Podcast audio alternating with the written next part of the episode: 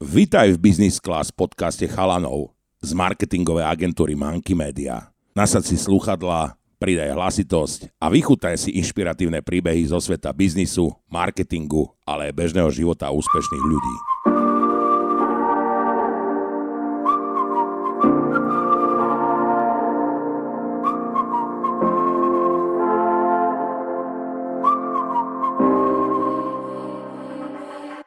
Sme radi, že ste si opäť naladili náš podcast Business Class a dneska tu máme hostia, ktorým je Tomáš Halgaš. Tomáš, čaves. Dobrý. A dneska tu sedí so mnou aj Dominik. Dominik, čauko. Čaute. Tomáš je CTO a spoluzakladateľ Sfere. Čo je zaujímavé, tak v roku 2015 spolu so spolužiakom z Oxfordskej univerzity Nikom Dalojzom založili aplikáciu Sfere. Chceli umožniť komunitám efektívne komunikovať na internete a vrátiť naň kvalitný obsah. Čo je ale ešte zaujímavejšie, tak túto sociálnu sieť predal v roku 2021 spoločnosti Twitter. Vieš, čo je možno najzaujímavejšie? Oxfordská univerzita. Ty si tam študoval?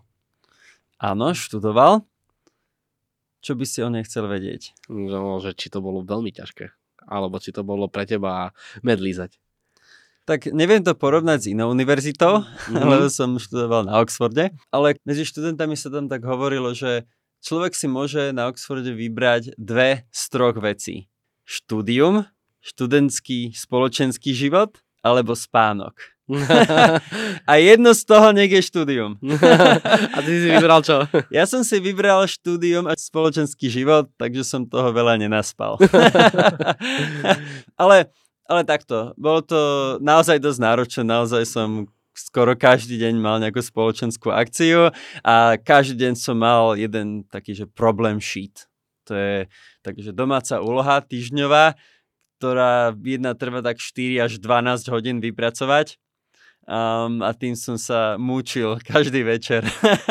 Takže bolo toho naozaj veľa. Ale čo by som povedal, čo bolo také naozaj iné, sú možno také tri veci. Jedna vec bola, že sú to najlepší z najlepších profesorov. Uh-huh. Že som sa bavil aj s rôznymi kamarátmi, čo študuje inde a sme sa tak bavili o niektorých predmetoch a študovali často docela podobné veci, ale nás to učili tí ľudia, čo to vymysleli. Mm, že keď bol nejaký nový security algoritmus alebo niečo, tak ten, čo to vymyslel, si so mnou sadol a som s ním mal niekedy aj jeden na jedného nejaký pokec, že e, čo tým myslel, alebo ako by to ešte vylepšil a podobne. Alebo niekedy nám oni sami dávali také také ich vlastne také insighty, že, že takto som to síce urobil, ale ešte cítim, že by sa tam dalo niečo vylepšiť a možno by som skúsil ešte toto tam pridať. A takéto veľmi zaujímavé insighty. To bola jedna taká vec, čo bola takže úžasná. Druhá vec, čo bola taká naozaj zaujímavá, alebo pre mňa trošku šokujúca, že do univerzity som bol vo všetkom stále najlepší. všetky známky som mal najlepšie, bol som strašne dobrý v maturite, v rôznych nejakých olimpiádach a neviem čom. A zrazu tam som prišiel, kde každý jeden človek, čo tam bol, bol dovtedy vo všetkom najlepší. Ale zrazu som bol v niektorých veciach naďalej veľmi dobrý, v niektorých som bol priemerný a bol som niečo podpriemerný? Áno, boli nejaké predmety, kde som bol aj podpriemerný. a ako ťa napadlo vlastne, že je študovať na Oxford? Mm, ty, to bola tvoja myšlienka alebo myšlienka tvojich rodičov? Ja som chodil na bilingválne gymnázium, takže vždy som vedel, že ma tak ťaha do anglického sveta. A som si čítal takú knižku, že Univerzity sveta. Tam bol nejaký rebríček a Oxford bol že číslo 1 na svete. Tak som si povedal, že tak to skúsim, nemám čo stratiť. Išlo tam len o nejaké políčko, čo tam zaškrtne v nejakej tej aplikačke, a, tak som si povedal, že to skúsim. A oni ma potom pozvali napísať taký nejaký, nejaký testík, ktorý, ja som sa hlasil na matematiku a informatiku, taký spojený dvojitý kurz. A to bol dosť náročný test, ale viem, že som špeciálne informatiku urobil veľmi, veľmi dobre. Tak na základe toho ma pozvali na interviu. A to bolo nejakých 5 interviewov s nejakými desiatimi rôznymi profesormi. Uh-huh. A ja si pamätám, že prvý som dosť pokašľal. Takže som mal hneď po prvom pocit, že, že tak sa, tak sa aspoň užijem a pôjdem domov. ale, ale nakoniec tie ostatné boli docela dobré a nakoniec to tak vypálilo, že, že ma prijali. Tak som o Oxforde sa hovorí, že je jedna z najlepších škôl, ak nie je najlepšia na, na svete, ale taktiež sa hovorí, že to asi nie je úplne lacné. Tak ja som tam ešte bol za čias eh, Británii v Európskej únii, takže ja som tam, a ešte keď bolo štúdium lacnejšie. Vieš povedať, že koľko stálo to štúdium na Oxforde, keď si tak spočítaš? Tak všetky anglické univerzity stoja rovnako a vtedy stále nejak 3,5 tisíc libier na rok, čo je pomerne To akože nie je až tak veľa, keď si to porovnáš s nejakými americkými alebo tak, že... Presne tak, americké boli oveľa, oveľa drahšie, ale teraz to aj pre Britov zdražilo pred zo pár rokmi a už sa platí nejakých 10 tisíc na rok a pre zahraničných je to teraz ešte drahšie. Mm, takže si akurát zachytil tú ano, dobu, kedy akurát som to vymakol. Sa to oplatilo. Áno, akurát som to vymakol. A ono, kedy si sa dostal, alebo kedy si prišiel na to, že ťa baví tento IT svet? To zrejme začalo už v takom skoršom detstve asi, nie? Áno, mm, stalo sa to dvoma spôsobmi. Prvý bol, že som sa vždy veľmi rád hral počítačové hry. Jaké? Jaké? Povedz. U, všetky. Ešte hraješ?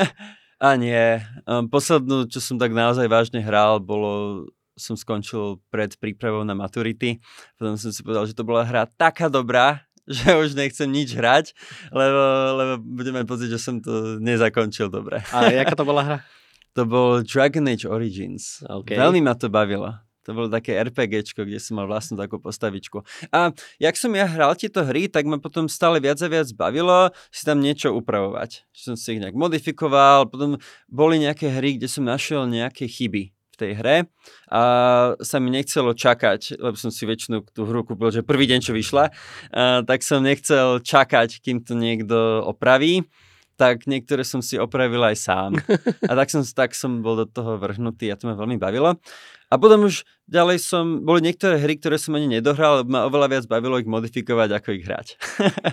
To je zaujímavé. A ako si sa inak dostal k tým kódom, akože zdrojovým tej hry? Väčšinou tie hry majú taký nejaký mod ekosystém, že si človek vie otvoriť niektoré tie veci a niekedy ide len o nejaké grafiky, že si tam môže človek meniť a niekedy je tam aj naozaj kód, ktorý vie človek upravovať.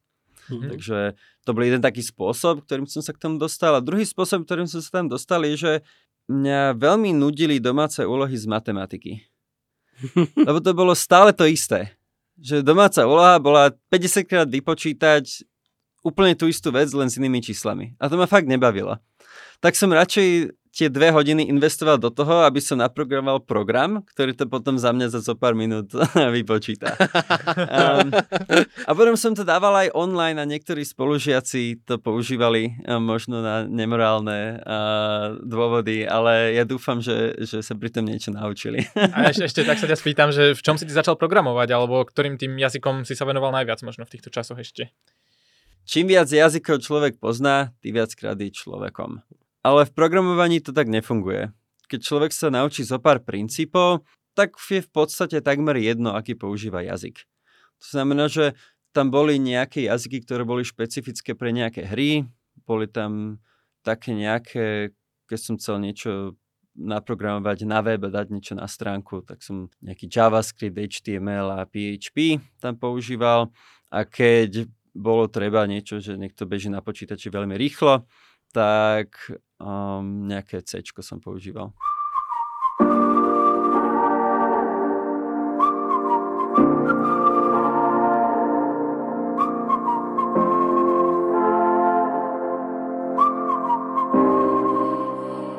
Počúvate podcast Business Class a dnes tu s nami sedí Tomáš Halgáš, CTO a spoluzakladateľ aplikácie Sphere.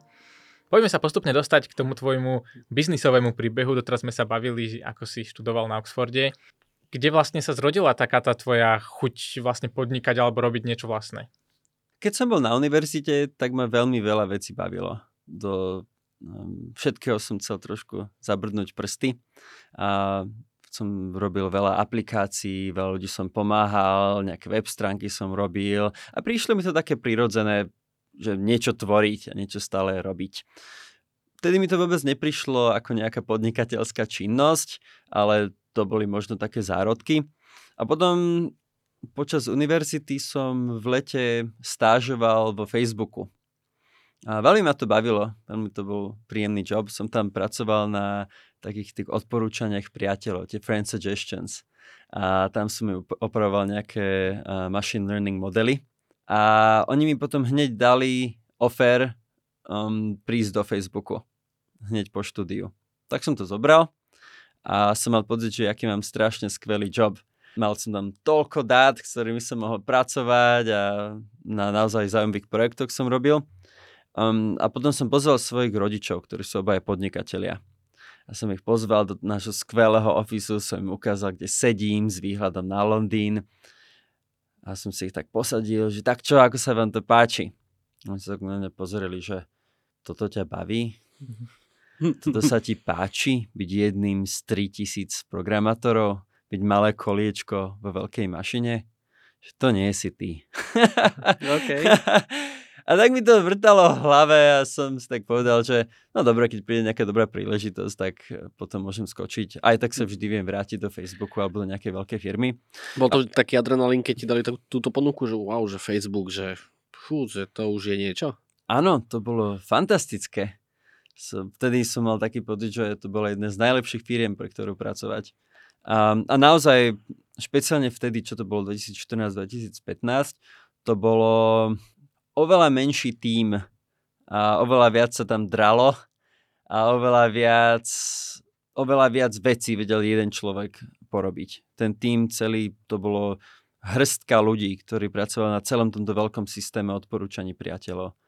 A to ma veľmi, veľmi bavilo. No dobre, a potom teda si akože dostal impuls, že by si mohol robiť niečo vlastné, tak uh, ako si vlastne postupoval? Ako si vôbec došiel na takú myšlienku, že spraviť tú aplikáciu Sphere? My sme sa stretli s kamarádom, s tým Nikom Daloiziom a on mal taký nápad, že aký je Google užitočný len tým, že indexuje informácie, ktoré sú na internete. Ale teraz si predstavme, koľko je znalostí, ktoré sa nikdy na internet nedostanú, alebo ešte nedostali. A sú všetky v našich hlavách. Čo by sme urobili niečo ako Google, ale že by to neindexovalo stránky, ale ľudí. A človek by vedel nájsť druhého človeka, ktorý má expertízu na hocičo. A on mal taký nápad, že by to bolo skôr ako taký Tinder, že človek nájde niekoho, s kým by si dobre pokecal a že by ste sa stretli v nejakej kaviarni a skvele pokecali. A ja som mal taký nápad, že ja by som to možno urobil tak, že by to bolo všetko online a veľmi rýchle a že do zo pár sekúnd by sme vedeli človeku um, nájsť druhého človeka, ktorý má nejakú expertízu, o ktorej sa chce baviť a do zo pár sekúnd by sme ich spojili, aby sa vedeli o tom rozprávať. Tak sme sa s tým hrali a um, ku nášmu vlastnému podivu to docela fungovalo. Um, už... tak nie sa čo čudovať, keď uh, prejavil záujem o vašu aplikáciu Twitter? Mm, takto. My sme tam postupne zisťovali, že m, taký veľmi ľudský problém tej platformy bolo, že ako udržať ľudí, tých expertov, aby boli online. Mm-hmm. Že aby sa s nimi ľudia mohli spájať. Lebo človek rád sa stretne s nejakým druhým expertom podobným, ale prečo by som sa ja mal stretávať s nejakým lajkom? A na začiatku sme to riešili nejakými finančnými odmenami, ale potom sme prišli na to, že najsilnejšia odmena, najsilnejší motivátor bol taký komunitný feeling. Že tam je na druhej strane nejaký človek, ktorý potrebuje pomoc a ty ako expert by si bol veľmi nápomocný komunite a nejakej skupine ľudí, a ktorí by ti všetci boli veľmi vďační. A veľmi dobre to fungovalo a vtedy sme tak prišli na to, vtedy nám sa zažla taká žiarovka, že hlavný taký, taký tmel ľudstva na internete je práve takýto spoločenský komunitný feeling, taká, taká ľudskosť. A sme celú tú platformu zmenili z takého nejakého transakčného, že spoj sa s expertom, skôr na takú komunitnú platformu, že pridaj sa do nejakej skupiny ľudí, ktorých baví takéto niečo a podobne. A ja by som povedal, že sme tam nevymysleli nič nejaké, že úplne revolučné, že nič nie je také, že mm, to nikto nevie naprogramovať, ale skôr sme veľmi hlboko rozmýšľali, že ako tam priniesť viac takej ľudskosti a takej kamarátskosti. A to nás priviedlo k nejakým možno piatým takým dosť inovatívnym um, takým, že features. A tie sme naimplementovali a docela to dobre fungovalo. A to sa Twitteru veľmi, veľmi páčilo. Môžeš povedať, aké boli tie inovatívne features? Naša motivácia vždy bola, alebo taký, taký kontrast, s ktorou sme sa odpichávali, bolo, že keď sme takto osobne sa rozprávame, tak mám napríklad od vás veľmi veľa feedbacku že ja niečo poviem a teraz sa pozerám, že či mi pritakávate, alebo či sa pri tom mračíte, alebo usmievate. A okamžite mám k tomu veľmi rýchly feedback. Alebo keď zažartujete a možno vtip veľmi nevyšiel, ale sa pri tom usmievate, tak viem, že ste to mysleli ako žart.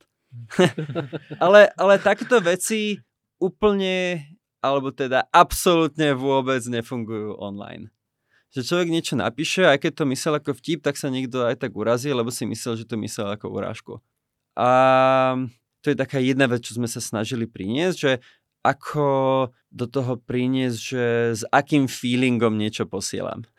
Mm-hmm. A to je taká, taká jedna feature. Alebo druhá feature, čo sme tam implementovali, bolo, že keď si pozrieme nejaký náš Messenger alebo nejaký Slack, tak veľmi veľa histórii nášho Slacku alebo nášho Messengeru tam zavadza. že mám tam strašne veľa tých kanálov, ktoré nepoužívam, nejaké konverzácie, ktoré nepoužívam, nejaké chats v našej histórii, ktoré sú úplne na nič, uh, ktoré kľudne môžem preskočiť, a, aby som sa dostal k niečomu, čo som si naozaj čo chcel zapamätať. Tak sme hľadali, ako spraviť, aby taká história nás nezaťažovala a urobili sme také pekné mechanizmy, že ako sa veľmi prirodzene môžu konverzácie vytrácať. A oni sa niekde uložia, to není ako, že vymaž- vymazávame, um, ale oni sa tak niekde pekne, tak niekde do boku uložia, keď človek veľmi chce, tak ich nájde, ale nezaberajú priestor. Uh-huh. A to je taká druhá taký druhý príklad, čo sme robili. A vy ste toto inak akože kodili a vyrábali sami, alebo ste mali ešte nejaký tým ďalších ľudí, ktorí vám pomáhali?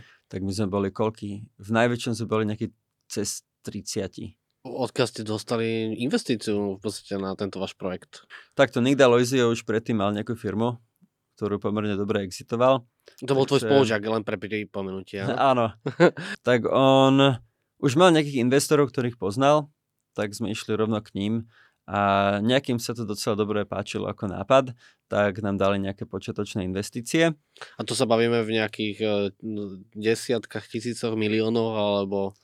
E, v 100 tisícoch. Mm, OK. Áno.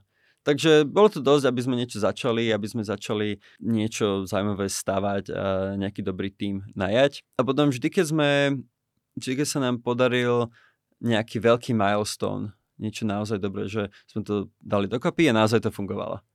Alebo že naozaj sa tam ľudia vedeli baviť o hotičom. Alebo že naozaj tam začali fungovať niektoré tie také komunitné features. Tak vždy, keď sme takéto niečo našli a niečo tam začalo fungovať, tak sme zobrali ďalšiu investíciu. a potom to bol nejaký, že seed, series A, series B. A aký ste vy za tým mali biznis model, že nejakú reklamu, alebo si ľudia za to platili, alebo akým spôsobom ste vy potom chceli zbierať ten kapitál z tej aplikácie? Keď sa bavíme o niečom takom ako sociálne siete alebo komunitné platformy, tak je tam pomerne veľa spôsobov, ako to monetizovať. Jeden sú také nejaké reklamy, ale mne stále prípada, že reklamy uberajú z hodnoty, ktorú tam používateľ užíva. Tak sú potom aj iné spôsoby, napríklad povoliť, že si ľudia, neviem, môžu posielať peniaze a z toho si niečo zoberieme. Alebo urobiť také niečo, že aby ľudia platili nejaké členské v nejakých komunitách. Tak toto sú všetko spôsoby, ako prehnať nejaké peniaze cez tú aplikáciu, cez tú platformu, z ktorých by sme si vedeli niečo, tak povediať, ukrojiť. Uh-huh. A napadáte teraz možno, keď trošku do blízkej histórie zavrdneme, uh, predtým, než ste predali sfér Twitteru, tak uh, vieš nám povedať, že jaké mala obraty vaša aplikácia plus minus ro- ročné 2021-2020? Vôbec to nebolo niečo veľké, lebo často stratégia v sociálnych sieťach alebo teda celkovo, že B2C software je, že najprv to treba škálovať a ukázať, že je to naozaj veľký záujem. Že to funguje? Áno. Až potom oveľa neskôr sa takéto veci monetizujú. Špeciálne keď sme v oblastiach, že sociálne siete a podobne. Um, a špeciálne v tej dobe. keď sa a aká to bola niečo... doba, keď uh, sa pozrieme do blízkej histórie, vy ste vlastne kedy predali Twitterusfer? Twitter sme predali koncom roku 2021. OK. Tak v podcaste Business Class na to tak zaujíma, že akú možno malo hodnotu vtedy vaša aplikácia, to by si vedel povedať? Plus minus nejaký odhad, či vám robil niekto nejakú takú analýzu? Nemôžem povedať. Okay. Nemôžem povedať, lebo samozrejme, keď nás niekto kúpil, tak to pravdepodobne kúpil za približne takú hodnotu, ako tá aplikácia mala. A som sa zazmluvnil, že o tom rozprávať nemôžem. Ale skoro sme to mali. Dobrá finta. Zamyslel som sa, áno. Dobre, no a mňa by ale tak zaujímalo, že ako vlastne sa Twitter o vás dozvedel, hej, že vy ste to spustili, bežalo to a oni majú nejaký vlastný tím takých analytikov, čo aktívne na trhu hľadajú nejaké takéto aplikácie, príležitosti, čo môžu kúpiť, alebo ako to tam vlastne funguje? Áno, majú aj to, ale ako sme sa k ním my dostali, bolo, že my sme, my sme nehľadali, že ako Sphere predať, ale hľadali sme dobrých partnerov. Hľadali sme spôsob, ako uľahčiť ľuďom, aby prišli na našu platformu. To znamená, že keby sa tam dalo prísť z nejaký aj že Twitter login a, a neviem čo, tak by to bolo pomerne príjemné. Um, by to zväčšilo množstvo ľudí, ktorí by boli na Sphere. A mohlo by to byť pomerne pekné partnerstvo um, a videli sme, že Twitter veľmi nič nerobil v oblasti komunít, ale vyzeralo, že by asi mohli niečo chcieť robiť, tak sme si povedali, že by to mohlo byť docela dobré partnerstvo. Uh-huh. A tak sme sa s nimi dali do, do rečí, sme im ukázali, čo robíme, čo, sme, čo sa nám už podarilo, aké máme metriky, sme im ukázali, aký máme software. A oni nám potom povedali, že toto je skvelé, sa snažíme riešiť presne rovnaké problémy, ale vy ste v myslení a aj v programovaní oveľa ďalej, tak by sme nechceli sami sa nejak spartnerovať, ale chceme vás kúpiť. A to došlo toto na prvom stretnutí? Alebo na druhom, alebo na nejakom X? Celý ten proces trval asi pol roka. A, a ty si nám to tak skrátil do... Do dvoch viet. Do dvoch viet. Áno, ono to začalo tým, že sme hľadali nejakých potenciálnych partnerov a s nimi sme sa začali baviť, prejavili záujem, že to je veľmi zaujímavé, že by sa chceli ďalej rozprávať. A potom chceli vedieť niečo viac o technológii, niečo viac o nás ako týme a potom neviem, na nejakom možno treťom pre... stretnutí povedali, že viete čo, tak toto by mohlo byť zaujímavé ako kúpa. My o tebe vieme, že keď ste predali Sphere Twitteru, tak si tam ešte mm, čiastočne pracoval a dneska tam už nepracuješ. My vieme aj to, že vlastne vaša aplikácia ako taká skončila. Vieš nám povedať, alebo našim poslucháčom, eh, že či že prečo skončila, prečo Twitter napríklad z nej ďalej nepokračoval, alebo možno, že čo z nej využil? Pri takýchto akvizíciách je vždy otázka, že čo z toho, čo sa kúpilo, sa naozaj bude dobre integrovať a ako najlepšie to zintegrovať. Najjednoduchšia integrácia je, že priniesť ľudí, ktorí majú nejaké dobré strategické zmyšľanie, naozaj tomu rozumejú a aby vyvinuli v rámci tej platformy nejaké features, na ktoré už predtým prišli. Sme prišli na to, že vieme oveľa väčšiu hodnotu vytvoriť tým, že veľa tých našich nápadoch naprogramujeme priamo do Twitteru, ako by sme mali sa snažiť nejak našu aplikáciu um, vsúkať do toho Twitterového ekosystému. Mm-hmm. Takže m, veľa tých vecí, ktoré sme vymysleli, sme tam potom programovali, ale a, ako ste povedali, tak tá platforma ako taká zanikla.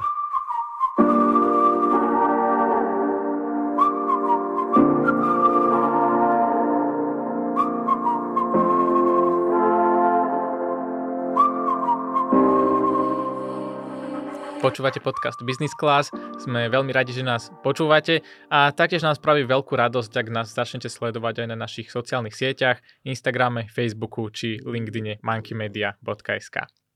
S Tomášom Halgašom, ktorý je náš e, dnešný host, sa rozprávame o tom, ako predali svoju firmu Sphere Twitteru.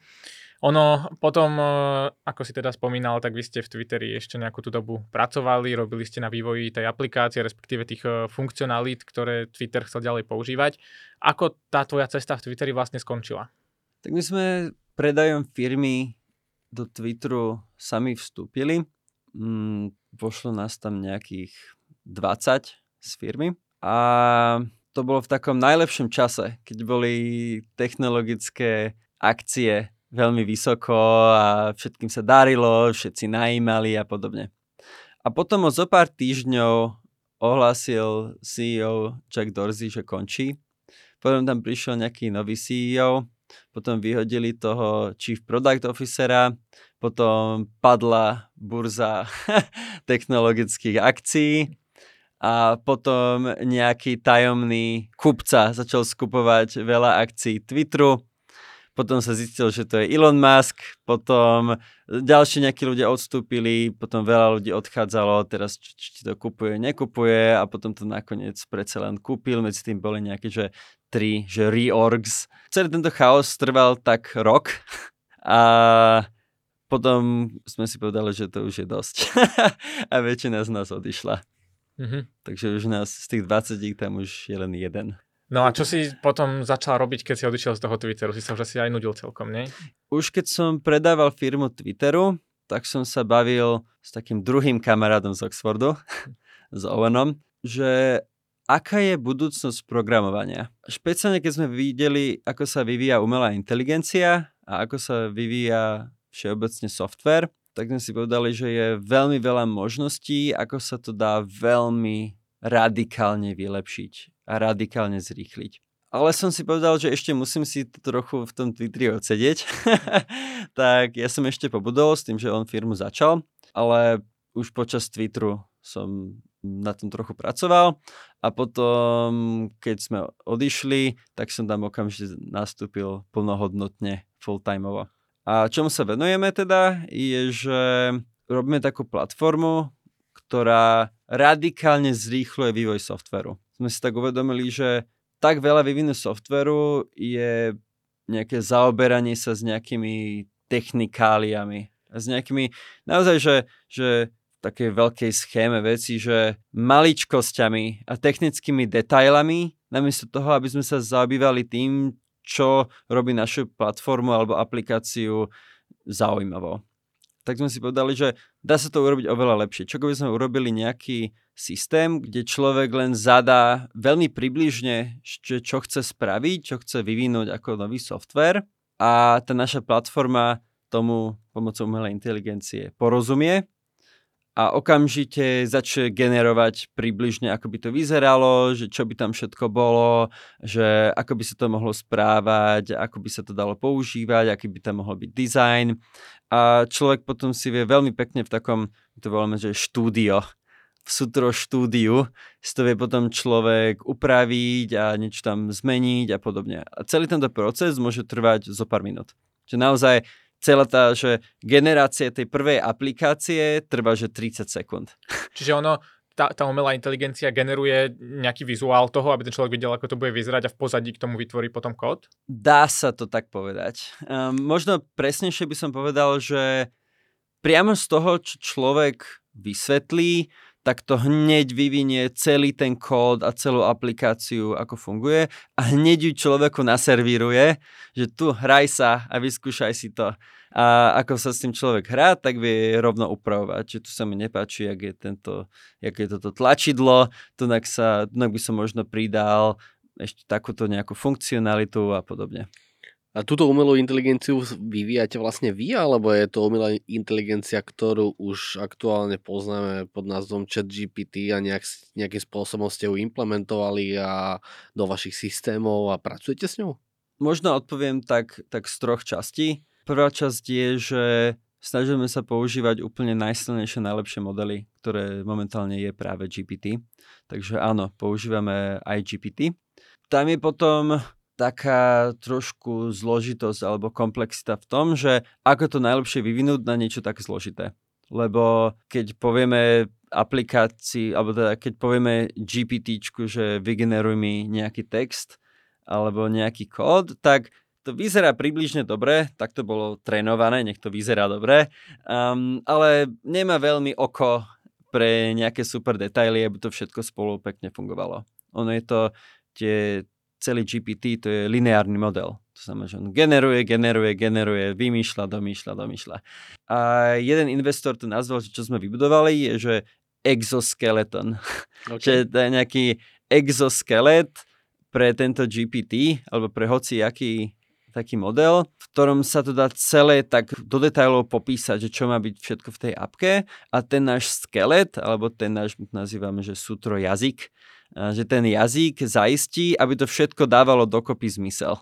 A potom už z tohto z tejto definície v našom nejakom sútro jazyku alebo v tomto exoskelete, tak z toho sa to potom prekladá na kód. A to si môžete kľudne predstaviť, že to znovu môže robiť nejaký jazykový model alebo niečo z toho um, je aj tak naprogramované pomocou pravidel, že ako sa to prekladá.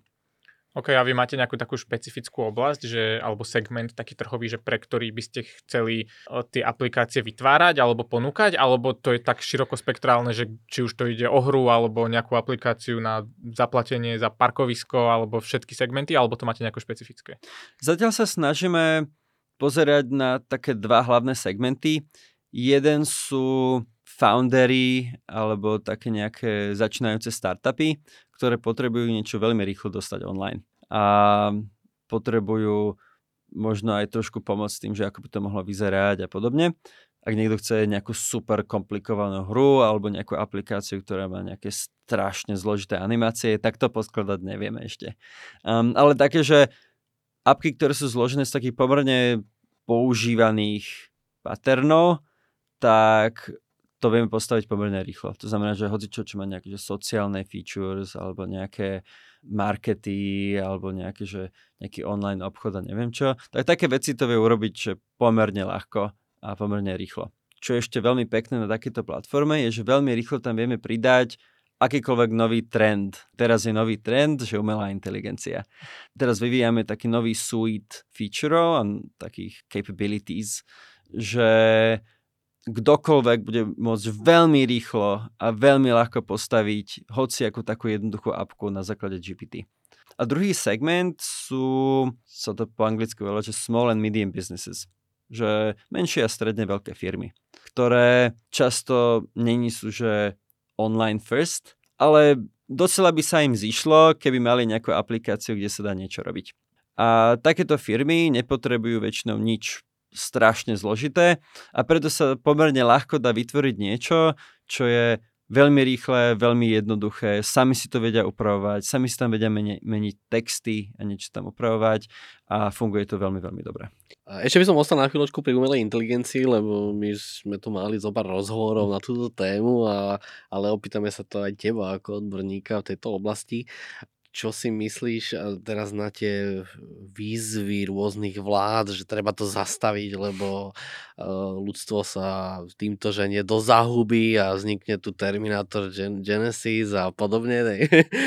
čo si myslíš ty o týchto výstrahách? Začnem trošku nudne, ale potom to spikantním. Treba si dať pozor, že o čom presne sa rozprávame. Lebo z každého, z každého možno, povedzme, že typu umelej inteligencii vychádzajú iné rizika. Prvá taká oblasť sú špecializované umelé inteligencie, ktoré už máme skoro všade okolo nás. Ešte aj ten software, ktorý bude upravovať túto nahrávku, pravdepodobne má nejaké načistenie zvuku alebo na nejaké vylepšenie niečoho. Ešte aj to bude mať sebe umelú inteligenciu. A na Facebooku všetko, čo nám zoraďuje nejaké posty alebo čo nám robí reklamy, to je všetko všade umelá inteligencia. Ale to sú všetko také, že špecializované um, programy. A tam je také hlavné riziko, že musíme veľmi presne zadefinovať, že čo od toho programu chceme a niekedy je to docela ťažké takto presne vysvetliť. To znamená, že keď my povieme, že chcem na našich používateľoch čo najviac bohatnúť, tak to začne vymýšľať všelijaké nejaké temné schémy, ktoré možno som si nemyslel, že by som tam chcel.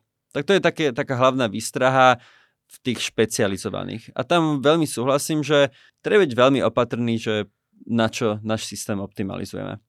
Potom taká druhá oblasť, to, to začína byť také zaujímavejšie, sú také, že veľmi všeobecne aplikovateľné umelé inteligencie, ako napríklad taký GPT. A tu sa môžeme baviť o problémoch, že, alebo rizikách, že to zoberie naozaj veľa prác. Na jednej strane s tým súhlasím, lebo veľa vecí, ktoré niekto, neviem, niečo prepisuje, alebo nejaký junior právnik, ktorý niekde prepisuje nejaké kontrakty a neviem čo, alebo nejaký junior marketingový človek, ktorý teraz si láme hlavou, že ako urobiť nejaký marketingový text a podobne, tak veľa z takýchto jobov bude docela nahraditeľných. A bude stačiť jeden seniorný človek, ktorý To pomocou, skontroluje. presne tak, ktorý s tou umelou inteligenciou bude vedieť veľmi dobre narábať a vygeneruje to strašne veľa a veľmi šikovne. Ale zase to znamená, že každý tento jeden servis bude o to lacnejší. A tým pádom možno oveľa viac ľudí si to bude kupovať. Takže napríklad, keď sa pozrieme na takých právnikov, sa hovorí, teraz bol, bol taká štúdia od Goldman Sachs, že nejakých 44% právnickej práce alebo právnikov môžeme nahradiť umelou inteligenciou v tom, ako teraz pracujeme. Ale keď si predstavím, že každá rada od právnikov zrazu bude o polovicu lacnejšia, tak si viem predstaviť, že budem využívať právne rady oveľa viac.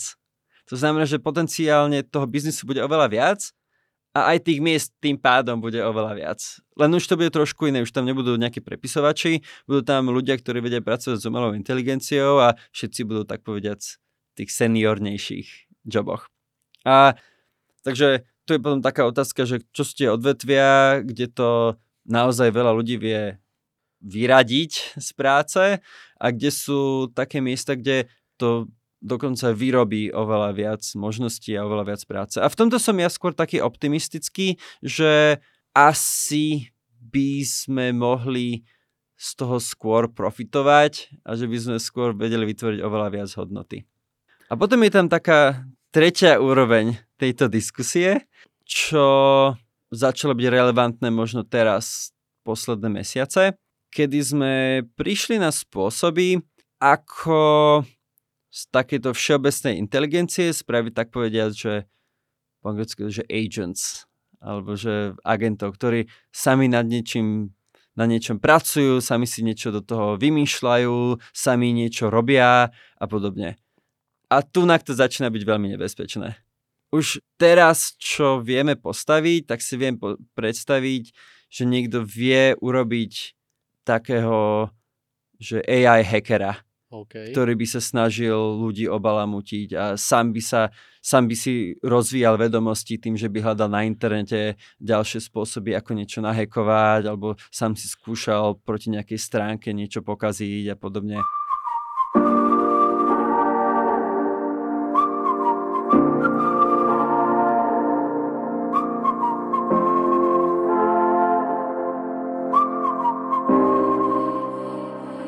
Počúvate podcast Business Class a dneska tu s nami sedí Tomáš Halgaš. Tomáš eh, založil aplikáciu Sphere, ktorú neskôr v roku 2021 predali Twitteru. Mňa by tak celkom Tomáš zaujímalo, že o tej cene, dobre, je to asi utajovaná informácia, ale čo dneska robíš, povedzme, s tým s tými peniazmi, ktoré si získal za túto aplikáciu? Investuješ? Alebo si si niečo kúpil? Lebo predpokladám, že to nebolo asi za 10-20 tisíc eur. Tak určite sa život spríjemnil, keď, keď eh, nemusím naháňať nejakým startupovým platom každú libru alebo každé euro, ale nejaký svoj úspech vôbec nemeriam peniazmi. Mhm. Skôr sa na to pozerám, že, že sa mi niečo podarilo a mi to možno pridalo trošku istoty, že, že Nemusíš možno- nič do konca života robiť. No, skôr, skôr z toho pohľadu, že som si oveľa istejší, že viem urobiť niečo, čo má hodnotu okay. vo svete. A tak to oveľa viac beriem ako taký, taký štart do niečoho nového a že sa znovu môžem venovať nejakému startupu a že mám nejaký peňažný vankúš, aby som nemusel teraz si hľadať nejaký job okamžite. A áno, kúpil som si domeček v Londýne, a, aby som zabezpečil rodinu. Tomino, ďakujeme ti veľmi pekne, že si prijal pozvanie do nášho podcastu Business Class. Tak ako s tebou, tak ako aj s našimi minulými hostiami, vedeli by sme sa s tebou rozprávať o ďalších a ďalších veciach, aj čo sa týka startupov, na ktorých pracuješ alebo na ktorých si pracoval, taktiež o umelej inteligencii. No a dneska tu bol s nami môj párťak Dominik. Dneska tu bol s nami Miro. A dneska tu bol vizionár, podnikateľ, matematik, informatik, človek, ktorý predal Twitteru aplikáciu Tomáš Algaš.